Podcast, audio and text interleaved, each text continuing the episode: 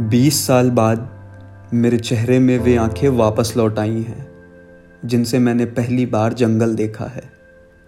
हरे रंग का एक ठोस सैलाब, जिसमें सभी पेड़ डूब गए हैं। और जहाँ हर चेतावनी खतरे को टालने के बाद एक हरी आँख बनकर रह गई है।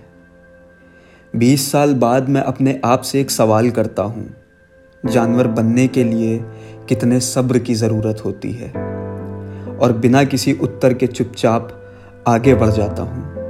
क्योंकि आजकल मौसम का मिजाज यूँ है कि खून में उड़ने वाली पत्तियों का पीछा करना लगभग बेमानी है।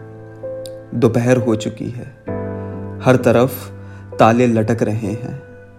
दीवारों से चिपके गोली के छर्रों और सड़कों पर बिखरे जूतों की भाषा में एक दुर्घटना लिखी गई है।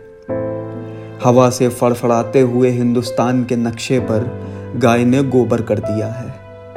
मगर यह वक्त घबराए हुए लोगों की शर्म आंकने का नहीं, और ना यह पूछने का कि संत और सिपाही में देश का सबसे बड़ा दुर्भाग्य कौन है।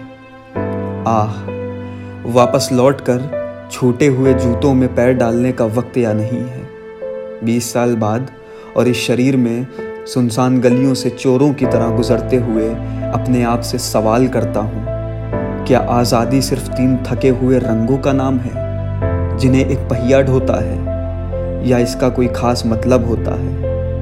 और बिना किसी उत्तर के आगे बढ़ जाता हूँ, चुपचाप।